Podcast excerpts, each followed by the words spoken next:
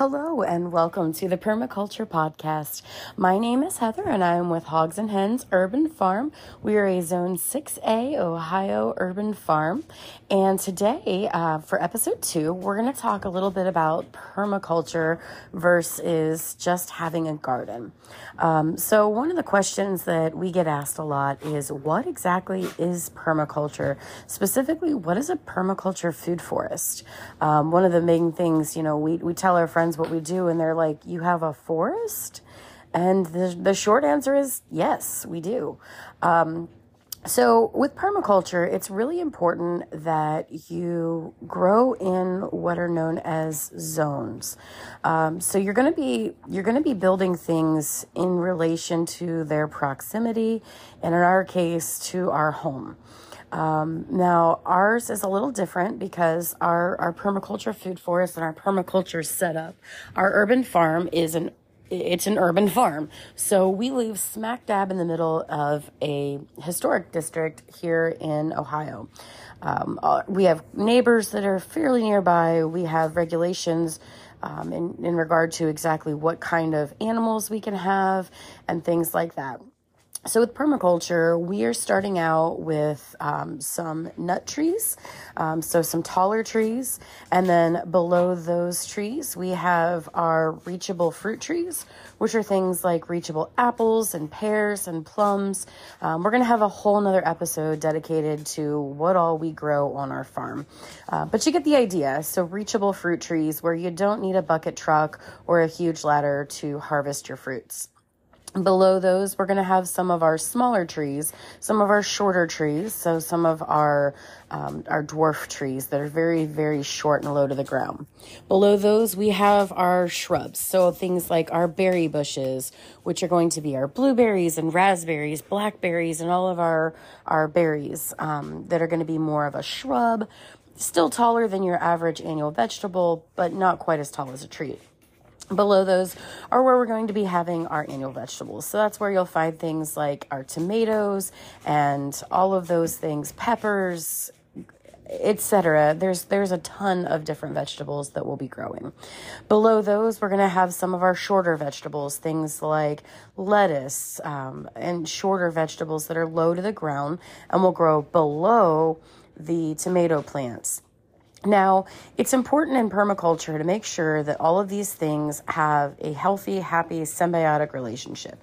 You want vegetables and fruits and, and herbs and fungus and all of these things to be planted together in ways that are beneficial to both plants or that are beneficial for an integrated pest management system. Uh, we are an organic farm, meaning we don't use pesticides, herbicides, or any kind of unnatural chemicals um, to to make sure that our our forest is as healthy as it can possibly be. So below those shorter um, vegetables, such as the the lettuce and things, we will have some of our bulbing vegetables. So things like onions, garlic, and the allium family. And below those, you'll find our root crops. Those are going to be things like potatoes and carrots and other things that are grown below the ground. And now you're thinking, well, that's from the top to the bottom, right? That's where you're wrong. Underneath those things and surrounding all of our different vegetables, fruits, and, and things in our garden is where you'll find our fungus. So we are growing mushrooms. Currently, we have pink oyster mushrooms and pearl oyster mushrooms. We'll be growing uh, wine cap mushrooms, shiitake mushrooms, chestnut mushrooms, lion's mane. Um, we're hoping to grow morels that you know, will depend on the weather conditions and whether or not the spores take off. Morels can be very finicky, but we'll have mushrooms growing in there as well. And excuse me. So the mushrooms are really beneficial to the soil because they draw in all kinds of great things and break up the soil for you. So they are going to help with the composting process and they are a delicious treat if you like mushrooms. We absolutely love mushrooms in our household. Great things about mushrooms. Um, well, really, any of the fruits and vegetables that we'll be growing are that you can store them. So, with mushrooms, we'll be rinsing and removing any dirt and debris and things like that, as well as making sure there are no bugs in them. And then we, we dehydrate those and we will store those for you know use when the mushrooms are no longer fruiting. Nice thing about the mushrooms, once we're ready to start using them, we can simply add them to some water to rehydrate and they taste almost like they're brand new fresh picked out of the ground. So it's a fantastic way to have some of that abundance saved for the winter and you can use them in soups and stews without even hydrating them first. They'll suck up some of that excess moisture in your brothier soups and help thicken your your broth in that regard by by absorbing the excess moisture. Um, in addition to those things, we have things like bees. Um, we're going to be doing beekeeping. It's one of the things that we can do in our city. There are really important rules that you have to be sure of, and there is a registration process in, in our home state um, that you have to register with the state and number your hive and pay a small fee every year. But the bees are fantastic for so many reasons on a homestead. So, bees are important because they are going to help with pollination. So, they are going to go around buzzing around from flower to flower, collecting pollen and they're going to pollinate all of our fruits and vegetables to help create a more bountiful harvest. Now, the bees collect that pollen, and from that, they make honey. And they're going to provide us with honey as well as beeswax in their hive. And we're going to provide them with an abundant amount of food with all of the flowers um, that come from our fruits and vegetables. So it's a mutually beneficial relationship, again, with the symbiotic relationship. Um, in addition to that, we're going to be having chickens. Um, so we've got chickens on the homestead, and chickens are a super valuable resource to a homestead um, and within permaculture. One of the great things about chickens, they don't take up a ton of space. Now, you do have to be careful because not all cities will allow you to have chickens within city limits. We are blessed to live in a city that does allow chickens, though we do have regulations um, that will not allow us to have roosters in our city. Understandably so, as they can be loud and noisy, and your neighbors may not want to have chickens. Again, you got to be really careful and make sure you look into all of your local ordinances um, to make sure that you can have chickens. There are specifications about how close to a property line the coop and run have to be.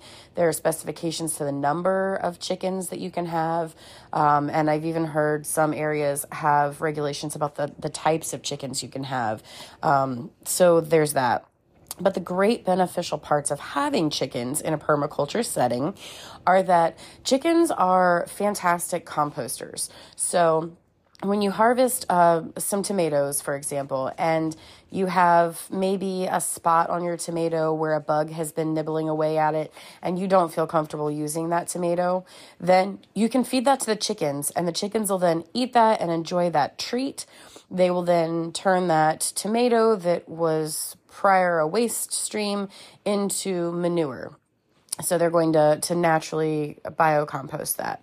Once they have filled their run with manure, you're going to scoop out the bedding and the manure that's in there, and you can use that as compost. Now, manure, any kind of animal manure, is going to be a hot compost. What that means is that it's going to be um, too intense to use on your garden or in your forest at that time. Um, you're going to want to let it age. So we take the chicken manure and chicken droppings as well as any animal manure that we're able to get, such as horse or cow manure, um, goat, llama. We have friends that have uh, farms nearby, so we can collect some of that to use in our compost. But we put all of those things in our compost bin, which we'll talk about in later episodes, um, how we have our composting situation set up. But we add those in there and we let that age for a period of time.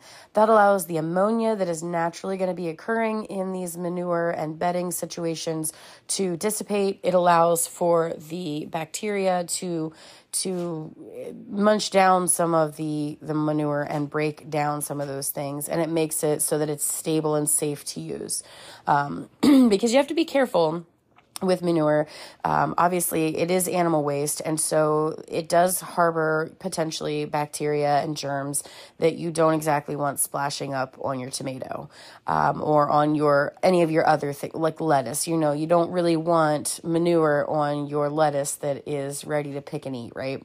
Um, so you want to let that break down and turn into compost before you use it. So we do that. Uh, so the chickens provide us, of course, with eggs, which is a fantastic resource. Um, but in addition to just feeding our family with the farm fresh, organically raised eggs that we'll be, you know, harvesting from our chickens, we also have then the ability to trade our surplus of eggs. Um, now there are ways, you know, you can sell your eggs to to other friends and family, um, or even on a large scale to customers to bring in some money to help offset the cost costs of your farm. Um, but in our case, we have a barter system set up. So we have a dear friend that grows um, some things that we just do not grow on our farm, but he is amazingly skilled. Um, they they grow organic microgreens. They are absolutely incredible, nu- nutritious, delicious, and just fantastic. We know that they are ethically sourced. We know that they are are done without pesticides or herbicides, so we know that they are the right kind of food for our family.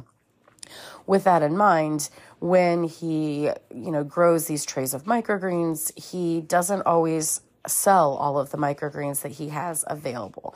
So, with that in mind, he will then have surplus.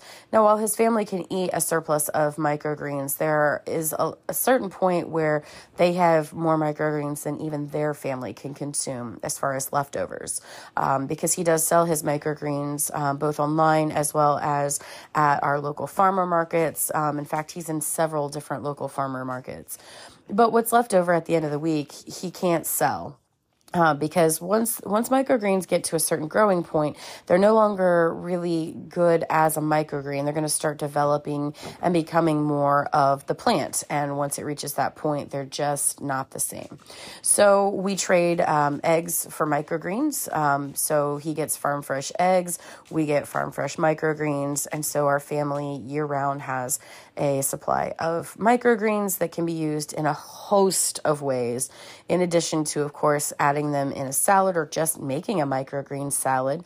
Uh, you can add them to soups and stews. You can distill them and, and get distillate out of them you can add them to um, you know some vinegar and make an infused vinegar you can infuse alcohol there are tons of different ways to use these microgreens and it's a wonderful way for us to take what would have been waste and reuse it on the farm well when you've grown the microgreens, they grow in a type of substrate, which we can then turn around and give to our chickens, who will pick all the little pieces of microgreens that are left over, the little stems that are left over that we didn't harvest, because you only harvest the top part of the green. The little uh, stalks that stick up, the little shoots, are left behind. So our chickens will pick through all of those and eat them. Again, turning that uh, that microgreen substrate into again usable compost. So it's it's a great way for us to not only have fresh eggs for our farm, but to trade and have a new source of of vegetables coming into our home in the form of microgreens. Um, so in our city, we are only allowed to have chickens and bees. We are not able to have um, pigs. We can't have goats or sheep or cows or any other kinds of agriculture based animals. We are allowed to have pets and then the chickens and bees.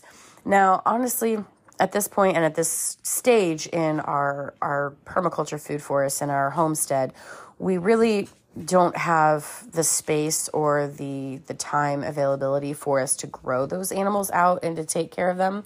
So we we are kind of at capacity with you know chickens and bees and then all of the vegetables and fruits that we're growing. Now some things that are different in a permaculture food forest setting than in a regular garden setting because you can compost in a regular garden setting right? You can hope for bees to come in and nurture your flowers and pollinate them. But the main difference is, you know, typically a garden is done in nice, neat, tidy rows, and it's it's very much um, little tiny mini monocultures where you may have this particular bed has just tomatoes in it, and this bed just has peppers. This bed is just alliums, etc. with permaculture, you do a lot of interplanting so that you can maximize the space that you have. Um, so, permaculture is so much more than just large scale gardening, right? Um, there are things such as creating swales, which is where you mound the dirt and create hills and valleys, which within your own um, landscape to maximize water retention.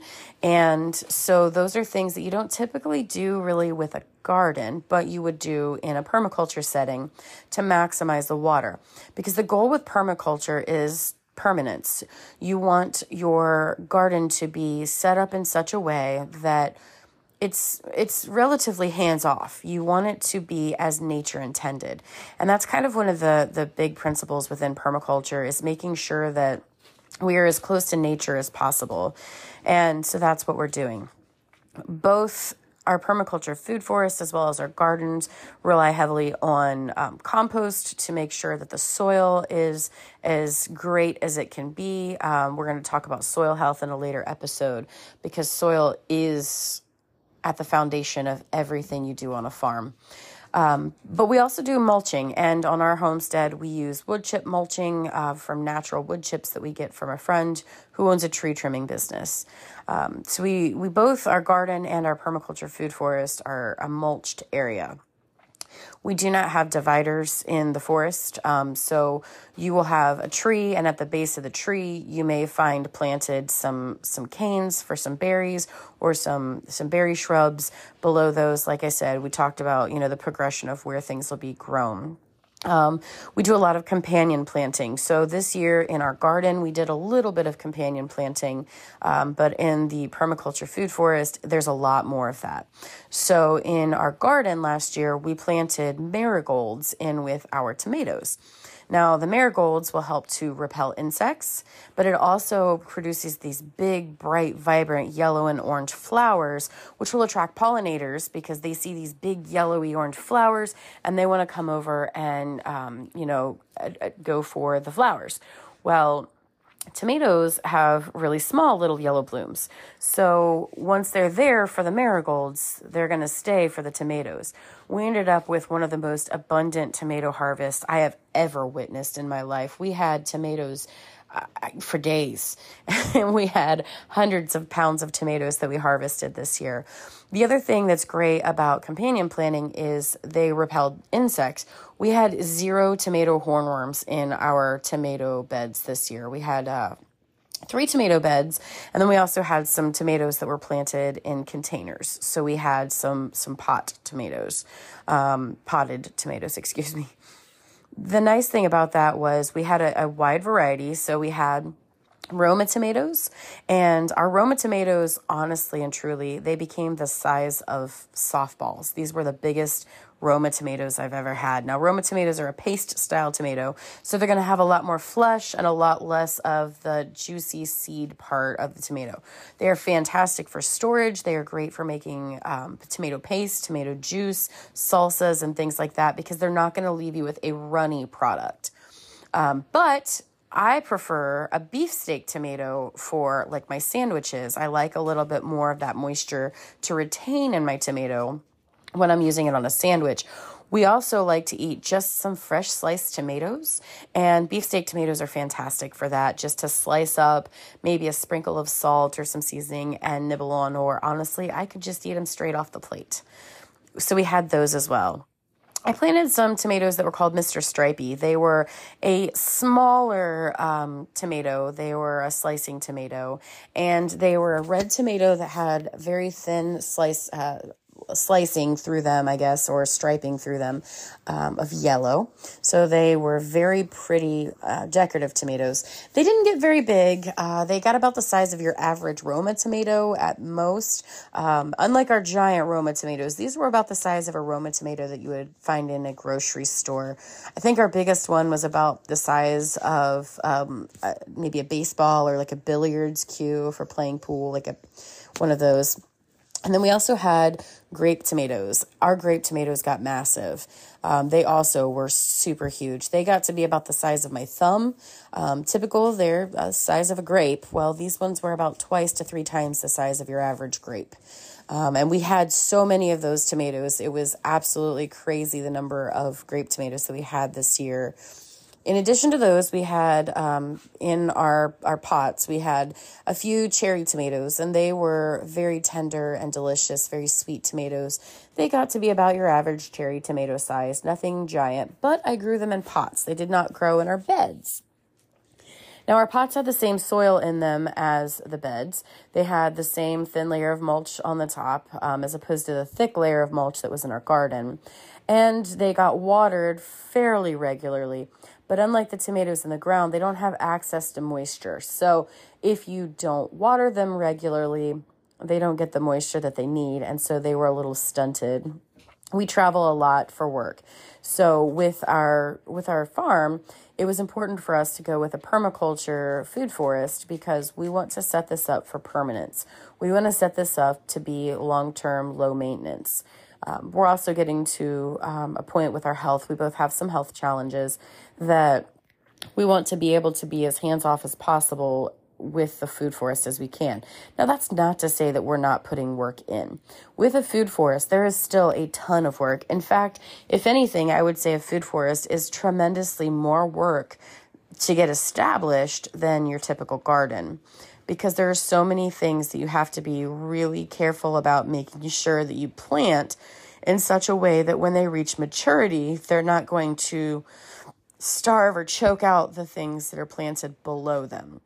So you have to bear in mind when you're planting in your permaculture food forest that most of the things that you're planting will not reach maturity by the end of a season.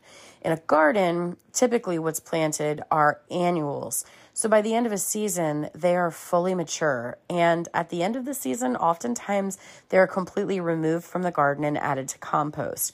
With permaculture, that doesn't happen. There are a lot of, you know, your perennial vegetables and fruits and things in there because of that, it's important to plan smart. So, while it is very important to plan for both your garden and a permaculture design, it's also more important, in my opinion, to plan for the permaculture design because you're setting it up for life. And you don't want to put up all this hard effort up front for something that you have to tear out in a couple of years when you realize that, you know, that tree is substantially taller than you anticipated. So, some differences are that with permaculture, you may see me mixing and planting a few onions here and there along the perimeter of my fence and between my nasturtium. Now, we use onions and, and garlic and other alliums along the perimeter because they create an odor barrier. Um, so, a lot of your pests do not like the smell of an allium. They have a very strong odor, both underground and on top. And so it'll help repel some of your typical garden pests.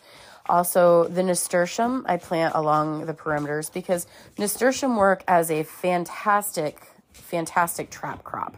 So, nasturtium are great because they will attract your cabbage moths, they will attract pollinators, they attract all kinds of beneficial insects to the garden but also nasturtium are delicious.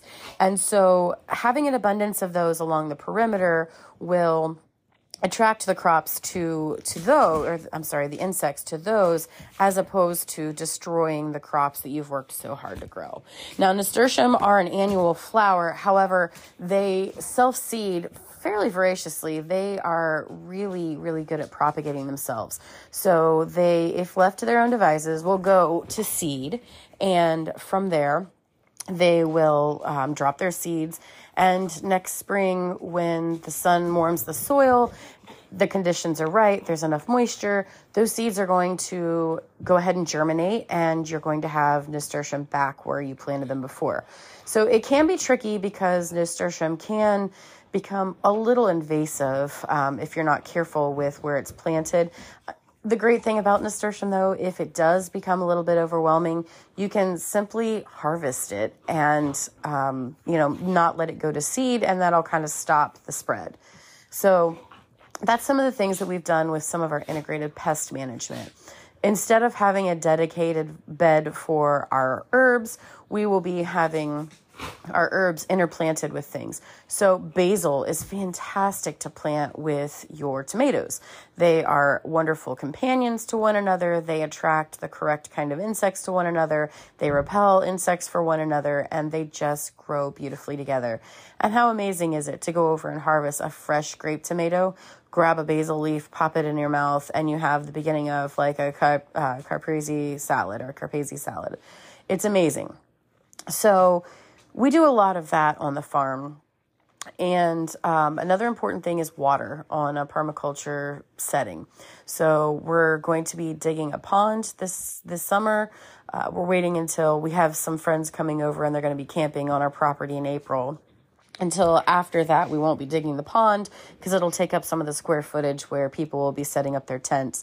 But we're going to be digging a pond in the middle of our forest and that will have a constant source of running water. It'll be deep enough that it will not freeze, and it will be two tiered. Because of this, it'll constantly have that ebb and flow of water. We'll have a permanent water source for our garden that we can use to harvest pond water, which is going to have natural bacteria and algae and things in. Uh, we're going to be having fish in our pond.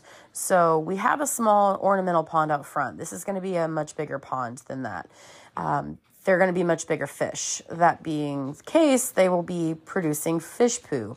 And we're going to use that water that has the, the fish manure in it to water our plants. And that will help to add, again, nutrients to our soil. It's also important when you have a beehive that you have access to fresh water for them. Because while most people think about bees, they think about, you know, having pollen available for them and food sources, but they do also need access to fresh, clean water. Well, being in the city, we need to make sure that we have that water source available to them. In some of the more rural settings, you may have streams or creeks nearby, and you may not need to have a water source. But in our case, we live in the city, and while there is a river not far away, it's far enough that we don't want our bees wandering too far from what is the home base just to try to find fresh clean water. So it's it's again a benefit and it's one of those symbiotic things. You know, we build the pond, the pond gives water to the the birds and the bees and the beneficial insects and things and also to our plants and then in return we allow some of our, our water-based plants to grow like watercress for example which as the name says you know will help with water. I mean, it'll help grow in water. Um, so those are some of the things that we're going to be doing, and those are some of the differences between a permaculture setting and just a garden setting. Um, we have both here on our homestead. So we do have a garden.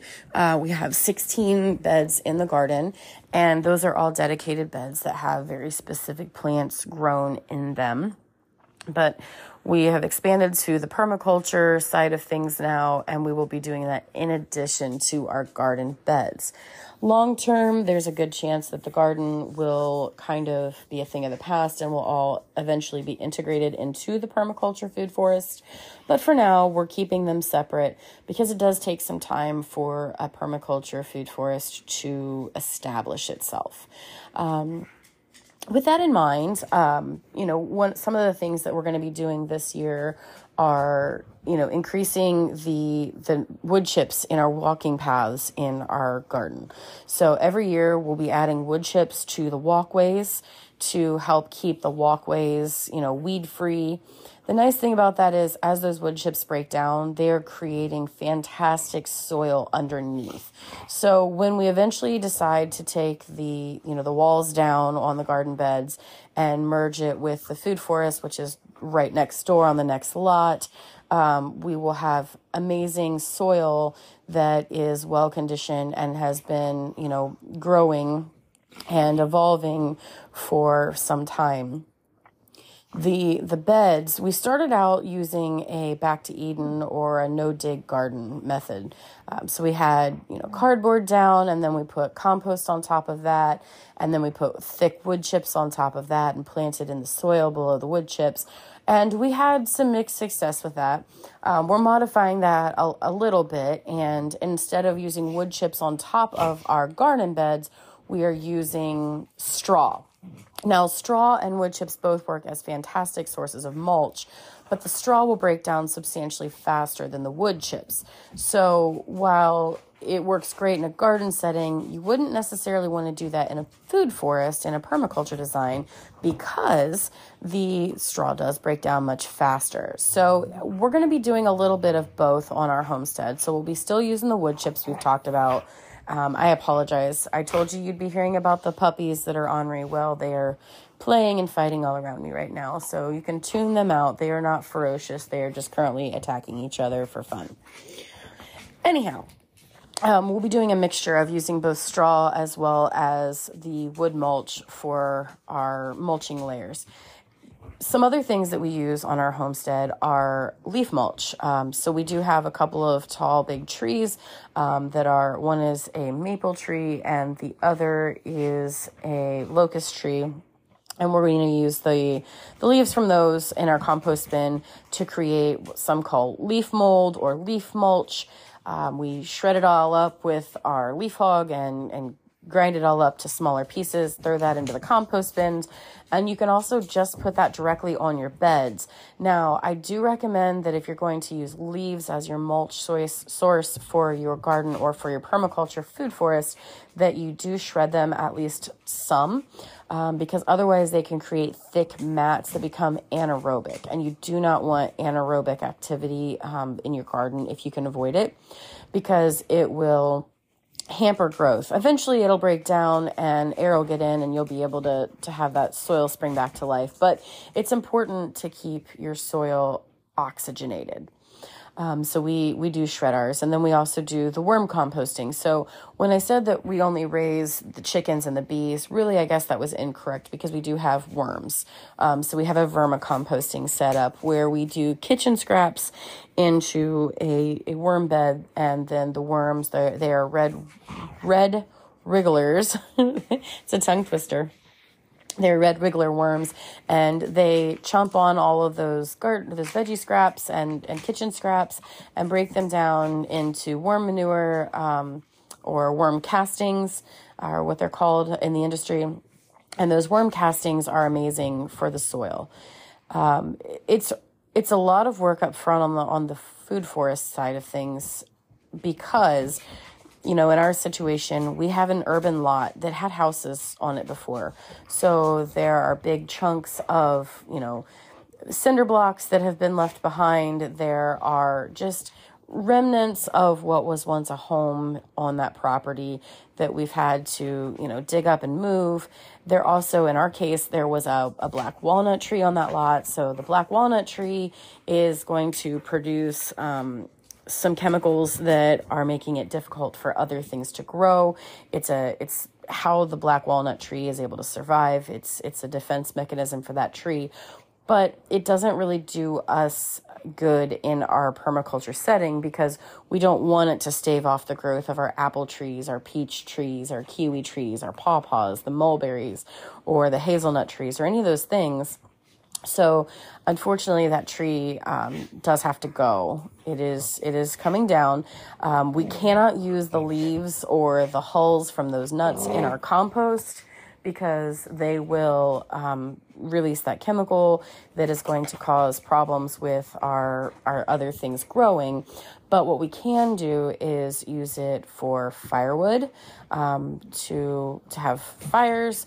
We can use it um, and cure it to make some projects. Um, as I said before, Bob loves woodworking, so he can harvest some of that wood and save parts of it to, you know, cut down, mill down, and make furniture pieces or things for the you know for the farm like benches and stools or buckets or things like that so it's not going to go to waste and though we are taking down a tree which i hate to do when you've got a mature tree we are replacing it with you know 20 other trees. So we're removing one but adding 20 so it's still a net gain. Uh, but once we get all these things established, it's great because the, the forest is going to just constantly produce this abundance. You know, you'll have your fruit coming in and you'll have everything coming in at different times. And you'll be able to harvest year you know almost year round from it.